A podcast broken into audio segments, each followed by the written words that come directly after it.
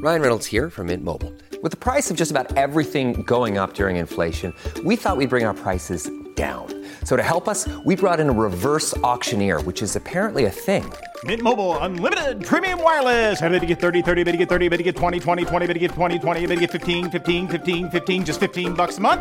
So, Give it a try at mintmobile.com slash switch. $45 upfront for three months plus taxes and fees. Promo rate for new customers for limited time. Unlimited more than 40 gigabytes per month. Slows. Full terms at mintmobile.com.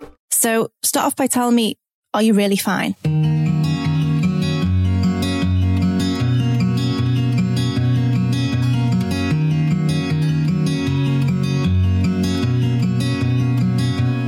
Hello and welcome to the latest episode of No Really, I'm Fine. I'm Michael Pearson and I'm joined because she's so busy on the phone with Gemma. Just for our introduction, you're not on the phone for the whole of today's episode, are you?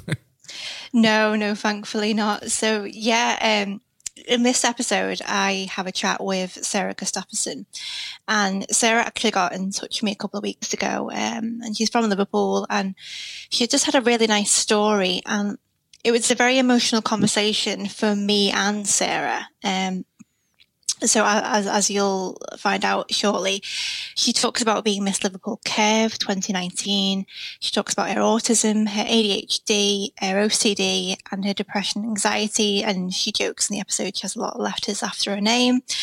Um, but yeah, she she reflects on the various traumatic experiences throughout life, and it's so refreshing and inspiring to see how she's gone on to wear those experiences, if you like, on a sleeve to try and help others and the fact that she's embracing her body too and is now Miss Liverpool Curve, which is a, a beauty pageant which represents diversity and a range of, of plus sizes. It's really amazing to see.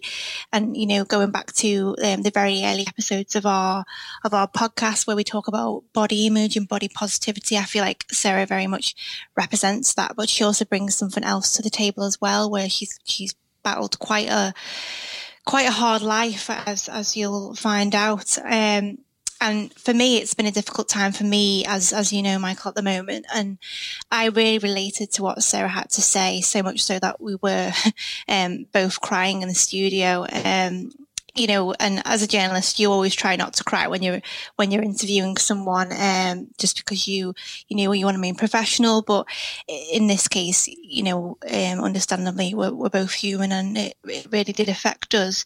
Um, but so much so that after the episode finished, we actually talked for quite a long time afterwards. And, and, and for me, Sarah is now someone I consider a friend. And it's funny because a lot of people say, you know, they've made many friends in the mental health world and the mental health community since talking about their own experiences. And I just feel based on this episode, that's very much true. And I just, just hope that people listening who have who are reaching rock bottom and hopefully not gone too far can really relate to this episode and, and get some help and advice from Sarah as as I very much did.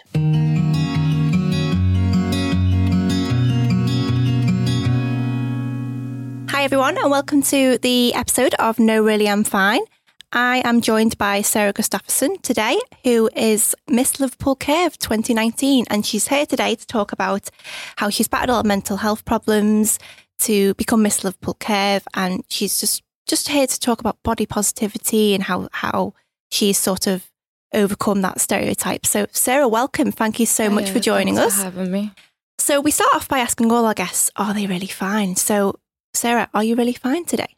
Um, to be honest, I'm a bit overwhelmed, a bit nervous. Um, I don't really have this done. I haven't really done things like this before. Um, but yeah, I am. I'm okay, but I'm not 100 percent okay. Yeah. Yeah. Well, we're in a safe environment Yeah. today, so we can just chill, can just have a chat. It's, Yeah. it's, it's all good. So, Sarah, do you want to just tell me a bit about who you are and what Miss Liverpool Curve is all about? Um, Miss Liverpool Curve is a beauty contest for um, plus size girls. I applied for it because I've always struggled with my weight and the factors of me feeling like I won't fit into a stereotypical size of being perfect Yeah. really affected my mental health when I was growing up. Um, so yeah, that's that's about the beauty contest. It represents girls from all different races, nationalities, sizes, just diverse really. And I'm I'm, I'm classed as disabled also, so I think that's a real nice touch to be able to have that title with my disabilities too. And how did you hear about it? How did you come across the Um, competition? I entered a, another competition a few um a few months back, and it wasn't really for me. But then from that one, I know a few people that were Yeah. talking about this one. Yeah. So you mentioned you've always struggled with your weight. So when, when did that start for you? Was it when you were little? Just talk me through that. Um, yeah, when I was really young, I remember being as young as seven, um, junior school, and literally not eating like me dinner in school Really? and things like that. Yeah, because I think I'm 29 this year, and when I was growing up, there was none of this. You know, curves weren't really seen as being beautiful. It was really stick thin models, and you did used to compare yourself a lot. And I was a bigger kid. Um, I've got ADHD, and I, I never got diagnosed till I was 24. So I used to impulsively eat too Right. Okay. um, to cope with things that were going on.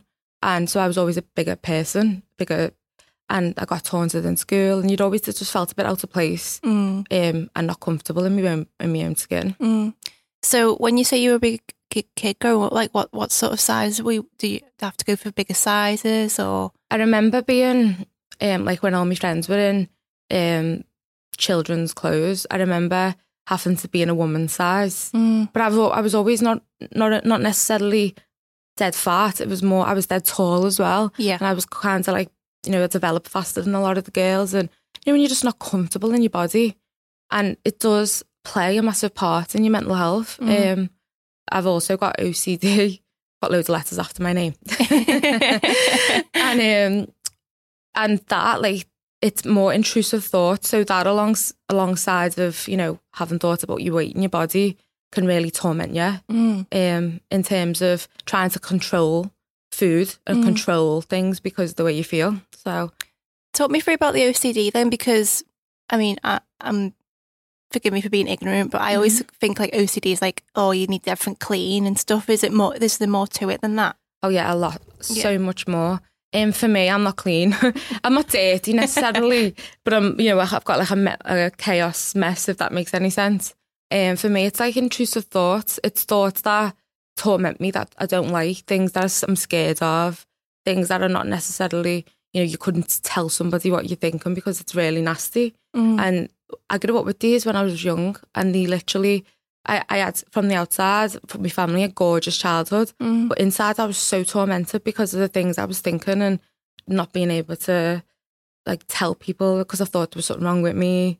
I remember at 19, I went to doctors ready to get locked up because of the way I, I was thinking. I thought I Mm. was that vile as a person, and um, it's hard, you know, even like talking about it now Yeah. um I don't know why I'm getting a bit t- upset, but it's it's Yeah. not it's natural, isn't it?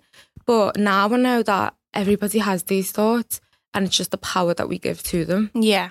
But in terms of having OCD, it'll make me, you know, not do certain things or have to do certain rituals and routines to make sure that it's it it, it feels better. Yeah. But now I know the only way to break it is to not do them. Right, It's so okay. torturous because everything in your whole body is telling you to, you know, turn that light switch off or make like even right now, I'm sitting here thinking I haven't put my handbrake on. Yeah. When and you the are. car's rolling away. Yeah. And I'm I, I pushed it, but I'm thinking, no, but you never. Yeah. And it's this fight and I'm thinking, oh, should I just go and check? Yeah. Oh, no, it can't. And it, it's hard to sit in it because it causes so much anxiety. But I think when you know about it, especially the thoughts, because that's the invisible type of OCD, yeah. um, and it can be the most damaging because you're doing it to yourself Mm. Non-stop. Yeah. And it must be exhausting as well, constantly constantly having these thoughts.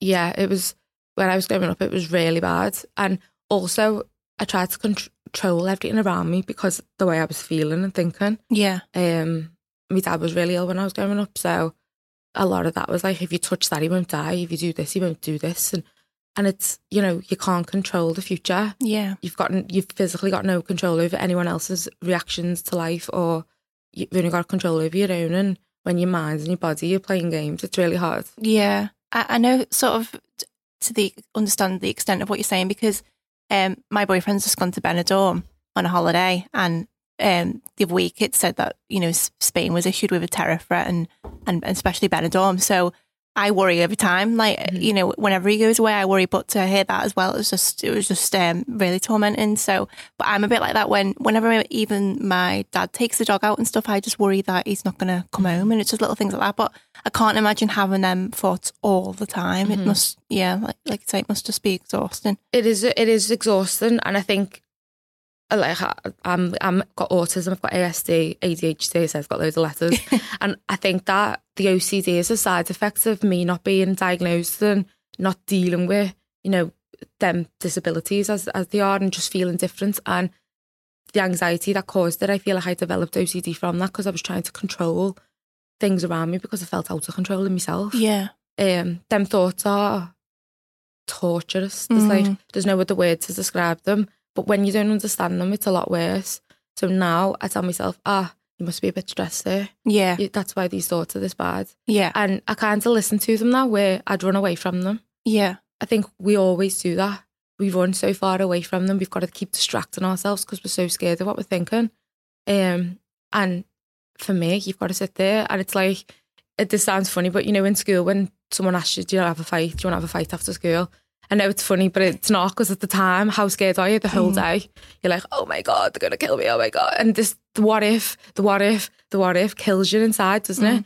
But you know, at the end of the day, it probably doesn't happen, or it's nowhere near as bad as you think, and that's what it's like. It's like that what if game that you play with yourself mentally drains you, doesn't it? Yeah. And it's never as well. Nine times out of ten, it's never as bad as you imagine that it's going to be. Mm. Um, but it's about sit for me. It's about sitting in them thoughts now yeah, and listening to them Mm. and feeling it. Sometimes feeling dead uncomfortable, but then when I've listened to it, I go, okay, thank you for that. you sort of have to let it pass. Yeah. yeah, Try rather than going, go away, go away, go away. yeah, Because I always say, like, I've wrote my own courses, haven't I?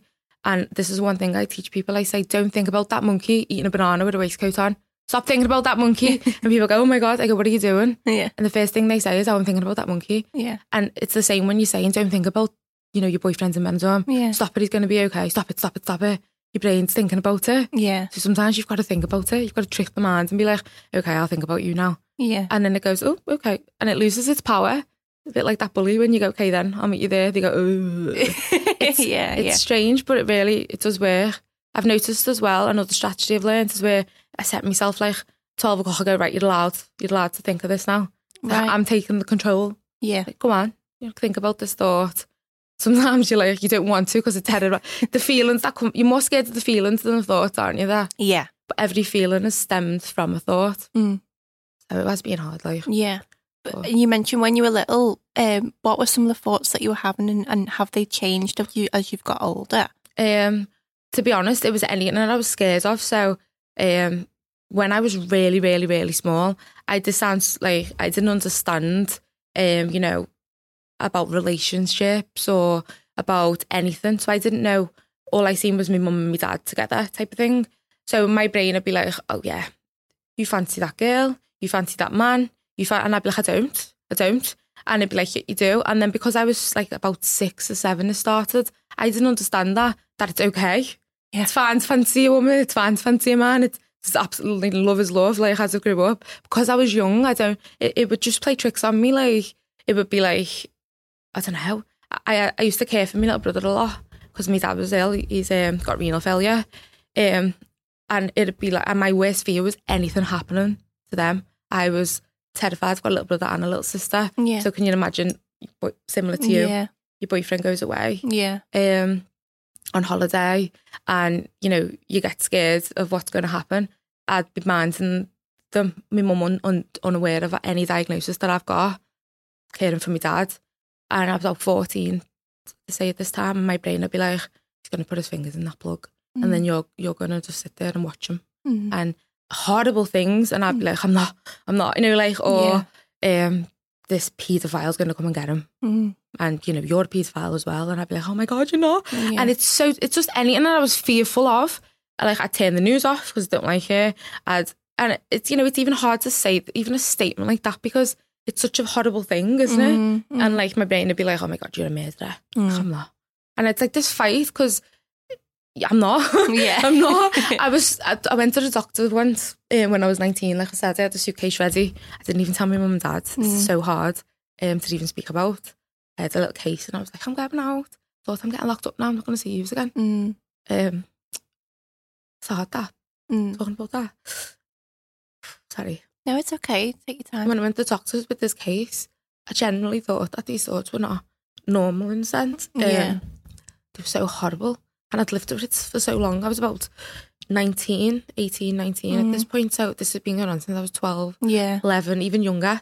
As I said, when I was six or seven, it was like, oh, you fancy this. Mm. Um, oh, another thing my mum said when I was growing up, from the age of six, every night she used to tell me I'm not going to die. Mm. I'd be terrified of death. Yeah. Would be like, you're going to die, you're going to die, you're going to die.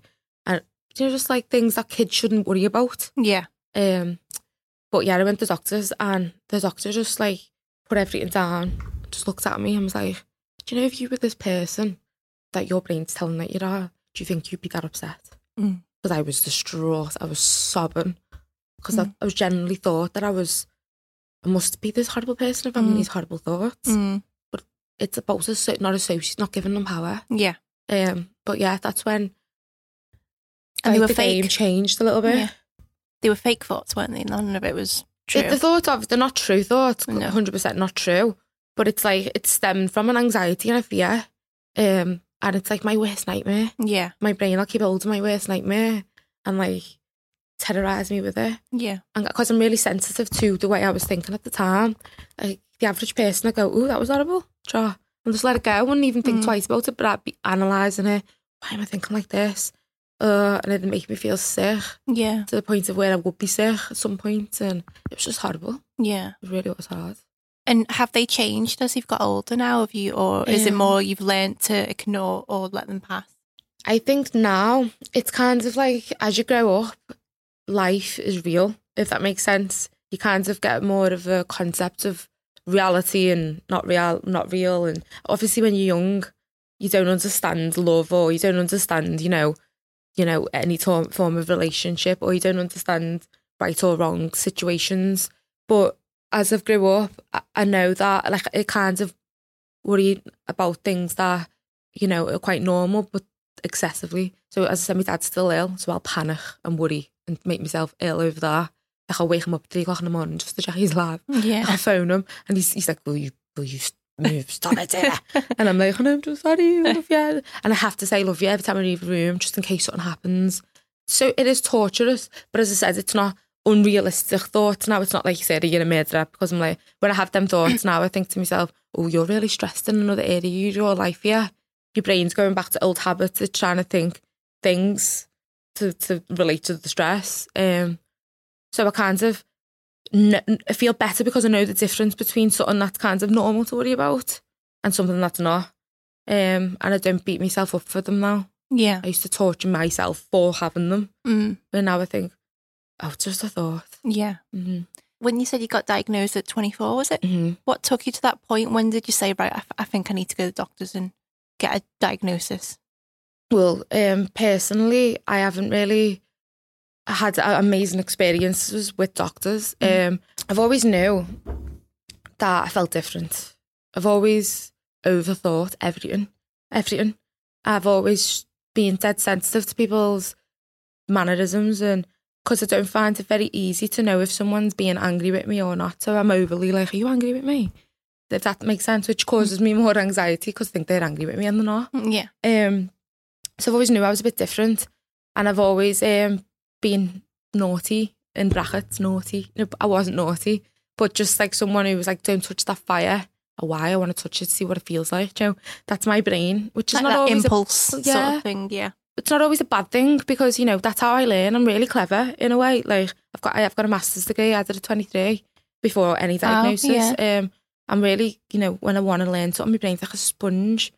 But at the same time, if people don't understand your brain and how it works, you, you know you can look naughty, can't you? Like, Yeah. Sarah, don't do that. I'll do it because my brain goes, why? What's she gonna do if I do it?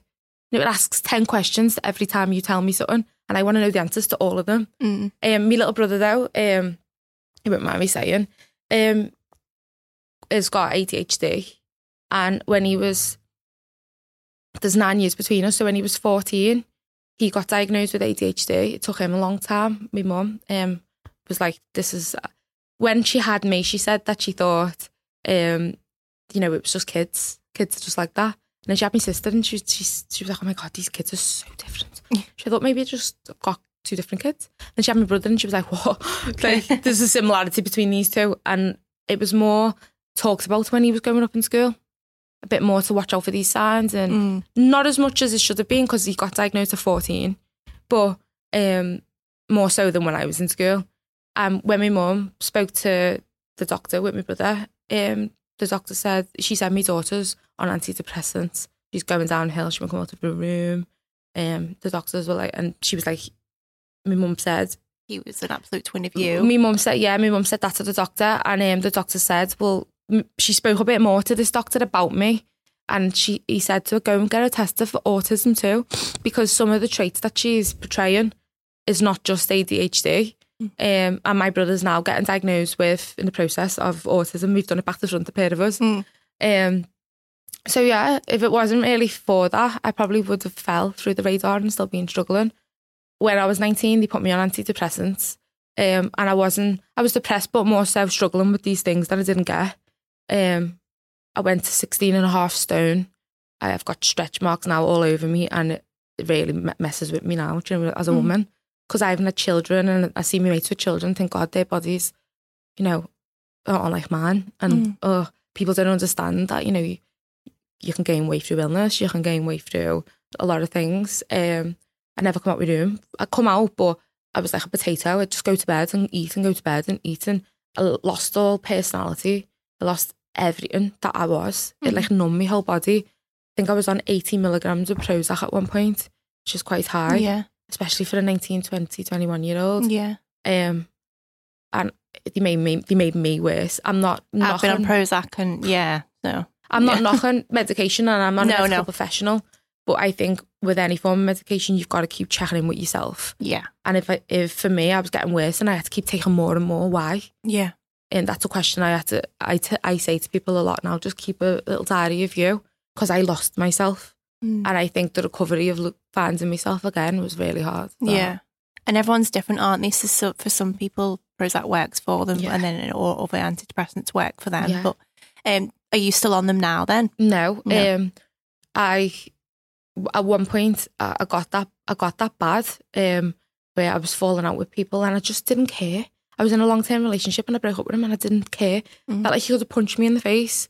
I wouldn't have felt it. Mm. I was just like, I can't even. It feels like them years were like blurred, completely wiped out. I'd sleep most of the time, and I'm such a person with energy and loves life. And even though I struggle, like as I said, I had a master's degree up until this point. Like I, I literally thrive off, you know, creativity and stuff Yeah. like that, and it just wasn't me. So I went cold turkey. Well, before that, I had this big argument with my mum, and and I just didn't want to be here no more. You know, Mm. and um, it's hard to even talk about stuff like that, isn't it? I just woke up and I was like, I can't do this. yeah, I'm too tired. I just can't. I don't see the purpose. I don't care. Mm, That's the way I felt. And and it's it says ironic because when you're in that situation, it's not one you've ever been in. yeah, You can't even describe it to you there. Like people can call people selfish and stuff, but you're just not thinking of anyone No. else. No, you're not. You just can't cope. yeah, Um, and it's funny, isn't it? Because when you're not in that state, all you can think about is everyone else because you're worried what everyone else Oh is my God, thinking. totally. But then when you're in that state, you don't care. So it's, just like it's not even that you don't care. You don't have the thoughts to care. yeah, You're in so much pain that you just can't face it. yeah. And it's hard, isn't it? It's hard Yeah, work. I've it's hard been there. work feeling like you're alive for everyone else. Mm. Like I when I did like tell my family and stuff what I'd done and seeing like my little sister's face and stuff like that, you know, you do like snap. I don't know, not say snap out of it because you you don't because you're in 'em- you're not well. You're not well. Yeah. You can't just snap out of something that you that you are. But it was the wake up call I needed to to tell myself that what I'm doing at that minute isn't working Yeah, um, you know, there's days where you go there, but the, the only message, message I'd, pa- I'd pass on to anyone is the rain passes. Like Mm. that feeling, like, because I'm so impulsive in myself, sometimes you act on an impulse rather than a genuine feeling. You can f- you can feel that intensity, yeah. um, but it it passes. Mm. And it's when you're in there, you've got to tell yourself, like, this will pass. Mm. It really does, does go. And you've got to hang on in, in there and be brave enough to, you know, go talk to someone about how Yeah. you're feeling. Um, right, I done it the wrong way after that though. I went cold turkey. completely cut them out, and it was horrendous. Yeah. like um, don't recommend it to anyone. I should have really went to doctors and done it safely. But I was like, no, you took over my life. You know, like I had this attitude, like, no. Yeah. Um, so I just stopped taking them, and the sweat, the shakes. It was like it was like my brain was so fragmented. It was, I was, it was so dangerous to be Mm. fair. But when when that lifted again, um, I, I did struggle a lot. But I was 23 when when this all happened, and as I said, I got diagnosed at 24, so I was close to getting Yeah. answers.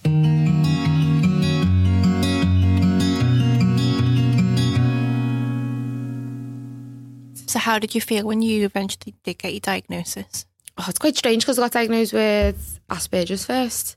And for me, someone with autism, stereotypically, the media portrays somebody with autism as one type of way a lot of the time. You know, these shows mm-hmm. that you see. And mm-hmm. so that's why, like, you know, I think it's dead important that people talk about autism in a different way. Yeah. I'm quite, I can socialise, I can, you know, speak to people and stuff like that. You're doing this now? Yeah, Yeah. sometimes I get so overwhelmed though that it's unbelievable.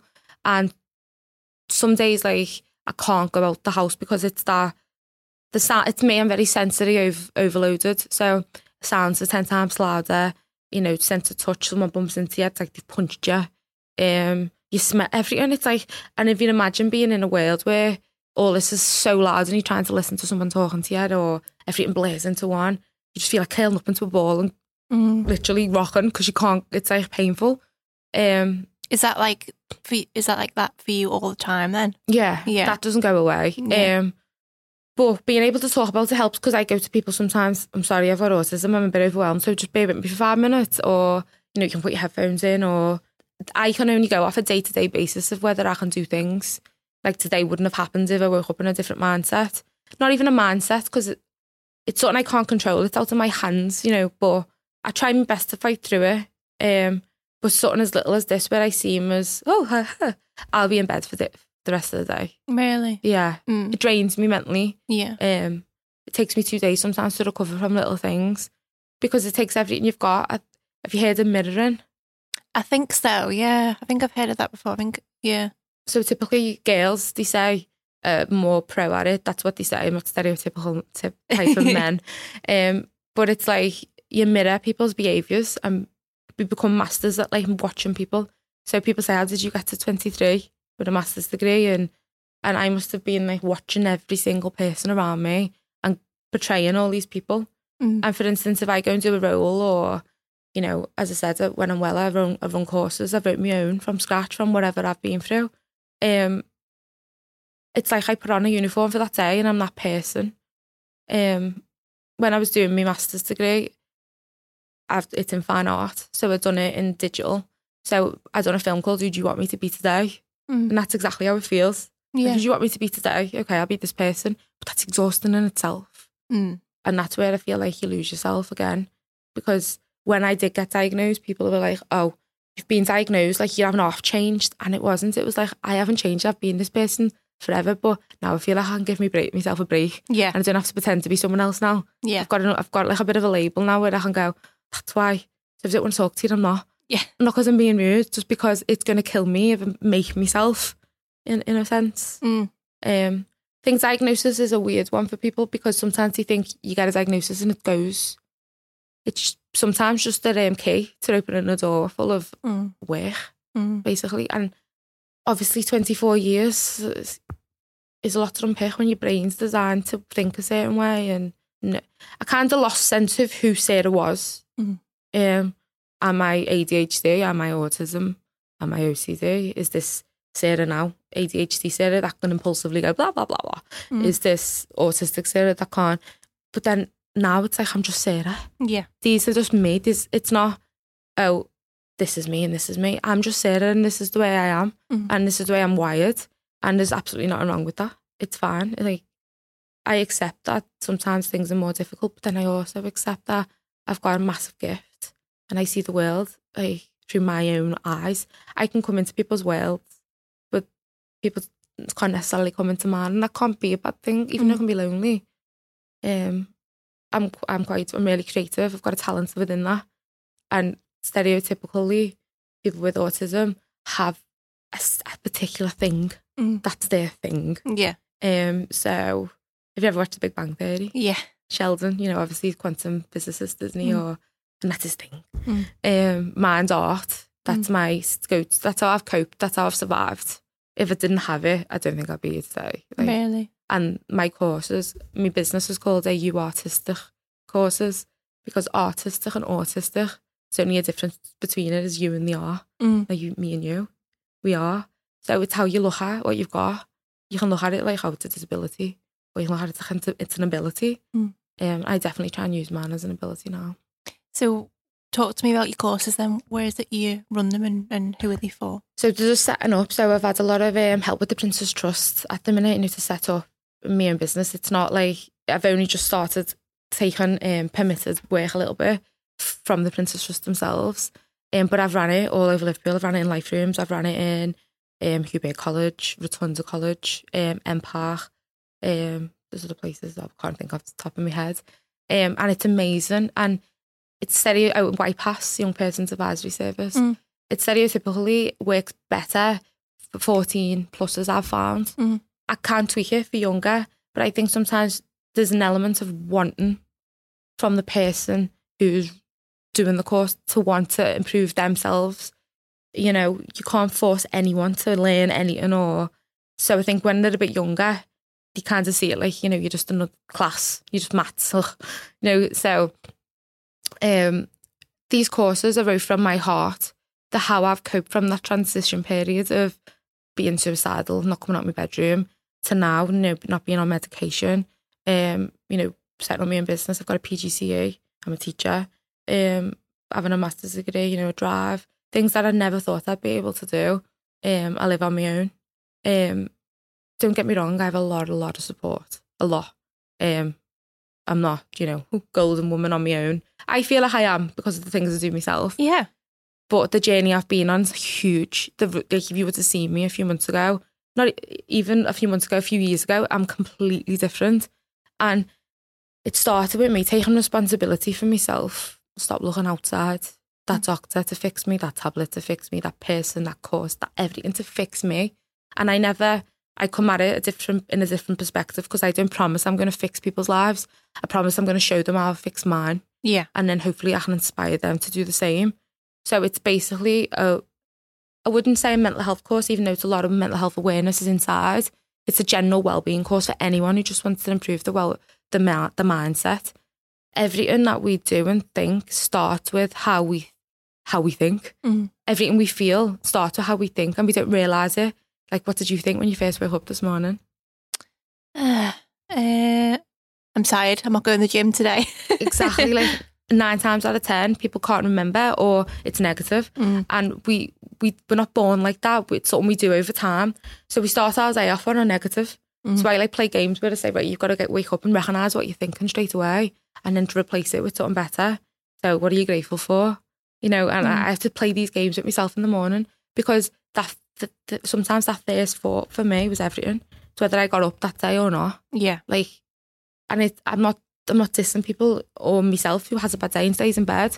It's okay to be there. Yeah. You can't be there tomorrow. Mm. You can't. You're allowed to give yourself that space, but you've got to take some form of responsibility and owning it. When you don't own who you are and how you are, you're powerless. Mm. And powerlessness in any circumstance in life is the most painfulest thing. Mm. You know, if you're going through a heartbreak, you know, grief, you're powerless to how you're feeling. Mm. OCD, you're really powerless. Of your hands. Yeah. But if you can start trying to, re- I wouldn't say control, but replace the thoughts that you're having with better ones, you do become more well. Mm. Um, I've been to Buddhist monasteries. Have you? What were they Um, like? Amazing. Yeah. And, you know, I've always wanted to go to something like that. yeah, I just wanted to go to. I'm not religious. Um, you know, I'm open to. I love every religion. I like learning from every person. I'm just one of them people. Um, but I like. I needed. I couldn't understand how someone could be so calm and how someone can sit there for that long when my brain doesn't leave me alone and I'm fidgeting and I can't sit still and I'm like, ah. So I just wanted to really look into it. So meditation helps me so much now. Mm. Um, so basically, this course is wrote from every avenue of my life, every strategy I've got, um, and it's artistic, it's fun, Mm. sorry, it's creative, Um, it's like it's real. I've had people, men, um, which obviously is a massive thing now. Men opening up, isn't it, and speaking. Um, you know yourself, it's the biggest killer Yeah. in men. Um, I've had this 65 year old man come over to me and say, Nothing's ever worked before. I've done every course, I've done everything, but this is really gelling. And I think because I've got it, I live it, I approach it like that. I'm no different to you. Mm. I'm, I'm these 14 year old children or, you know, young people or, or adults. I'm no different. I'm not a mental professional coming in, you know, with a clipboard.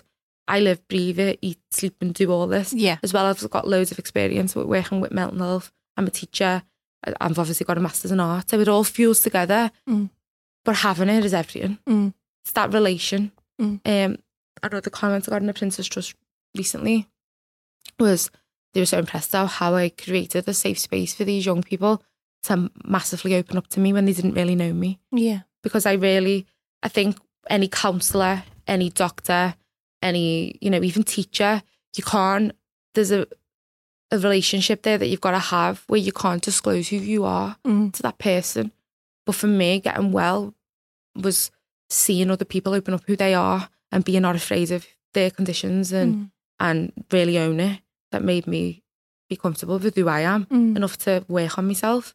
So I just have that approach because I can, because I've got that platform where I can say, you know, I've got autism, I've got ADHD, I struggle with depression, I've got anxiety, I, you know, I've been suicidal before, I've self harmed massively, like Mm. all these things I can relate to on a scale that until you go through them, you, you know, Mm.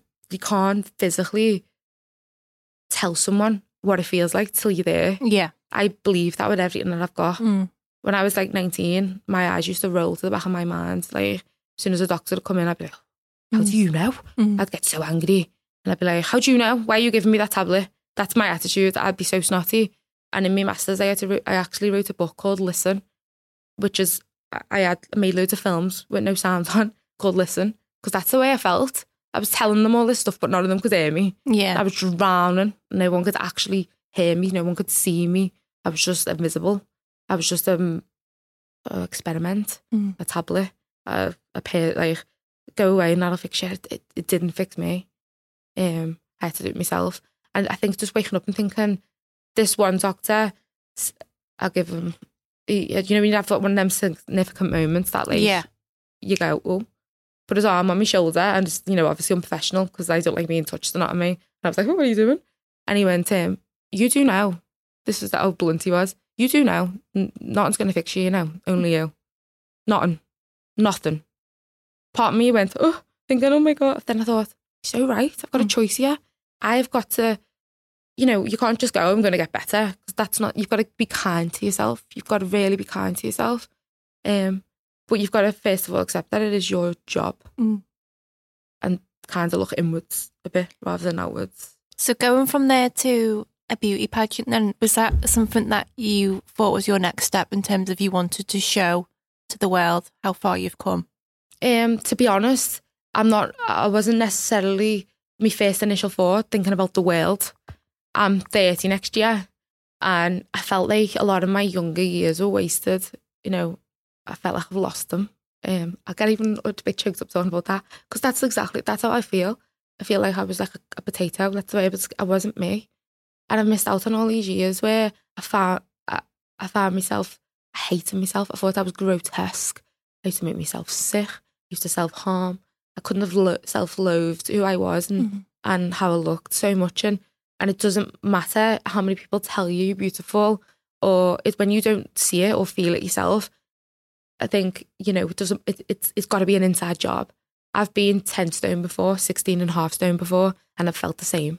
Yeah. It is how you feel.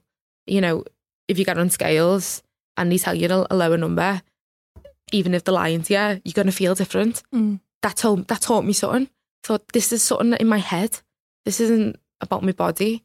And why am I so obsessed with trying to, you know, if I had loads of money, I probably would have had so much surgery. And because the things I don't like about myself, and and as I've grew up, I thought to myself, why can't I do that? Mm. Why can't I? You know, got picked on a lot. I remember one boy saying to me once, um, I remember I was just allowed to go to town, you know, just allowed to start drinking, which is not a good idea. and um, I remember someone saying you can't come because only nice looking people can come. And now I know I'm not ugly. I know I'm not. I know um, beauty is in the in the eye of the beholder. Yeah. Have you ever seen someone who you thought was drop dead gorgeous?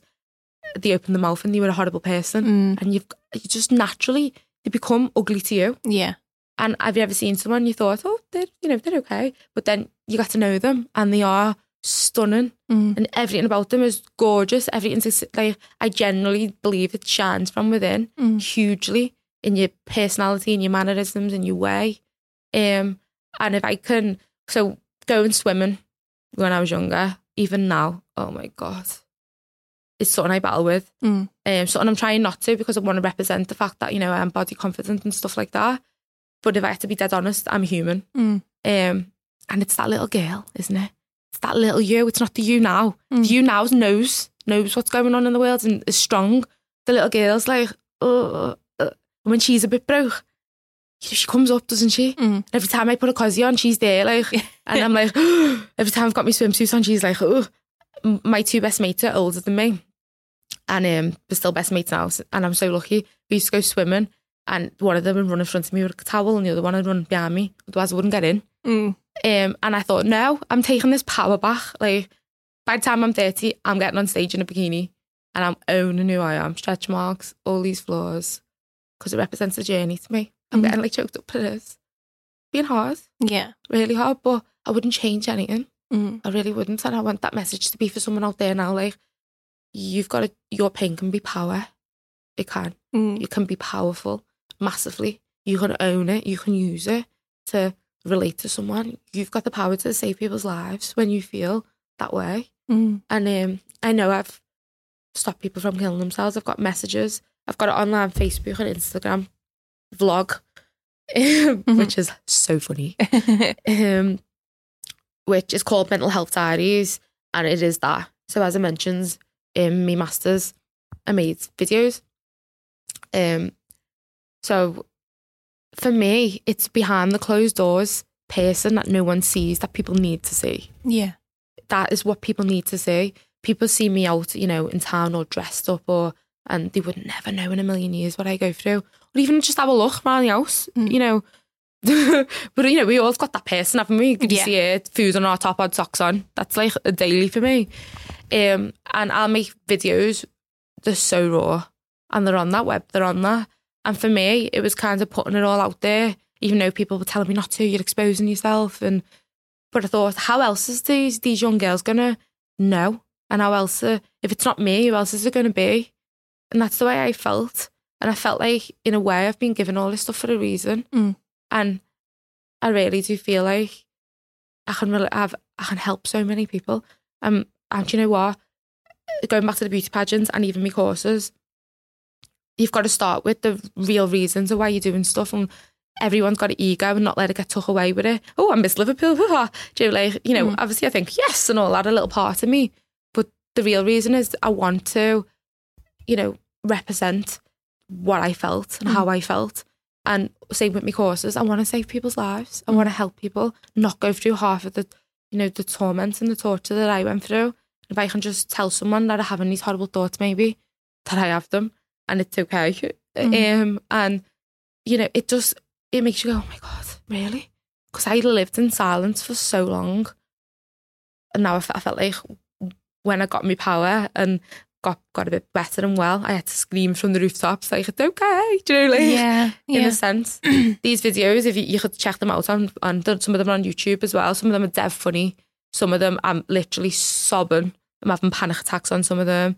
Some of them, um, you know, trying to flirt in the gym. I haven't got a clue, and I'm laughing because I'm like, I'm on the treadmill. Like, are you going anywhere? Because uh, like things with like my autism don't come natural. Yeah. The way people. I'm not saying flirting comes natural to people, but uh, you know, some people are born with certain skills that I just haven't got, and I've got to learn how to do it. Um, but yeah, yeah, they're just uh, looking back, I wouldn't change a thing Mm. Because you, it does shape you. Yeah. And this Miss Liverpool contest for me, I, I, I love I love nothing more than to be a diverse, you know, classed as disabled, autistic, plus size model for these younger girls. um, and men because Mm. you know I know my my family, men, my family, my brothers, they really struggle the weight. Yeah. Um, they struggle so much with what they're wearing and how they look, and massive thing in men that's not even noticed as much. But if I can just be a bit of reality to people, I think that's massive. It's magic, isn't it? Mm. And with the Miss Liverpool Curve, um, the competition, does it end at some point? Is this is there like stages you have to go through? Um, so I am Miss Liverpool Curve now, Yeah. 2019. But then I compete for um, Miss Beauty, Miss British Beauty Curve, um, 2019 in August.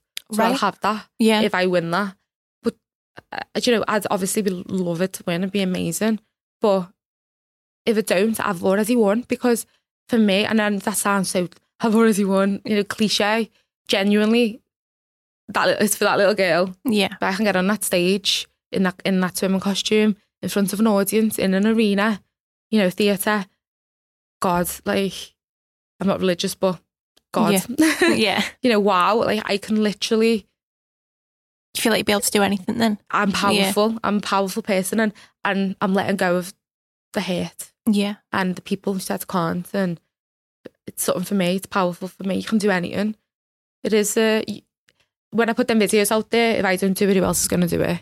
If I don't do this, who else is going to do it? Do you know who else is going to teach my little sister that when she watches Love Island tonight or whatever show she watches, she doesn't have to look like that? Mm. You know who else is going to do that? Because that, for me, was one of the biggest biggest factors in my mental health. I Mm. think growing up Yeah. feeling overweight and and obviously when you've got an illness that makes you really eat because you're so impulsive and so down and you know and you want to feel better quickly, don't you? You know, you're getting a little tiny bit of happiness through binge eating Mm.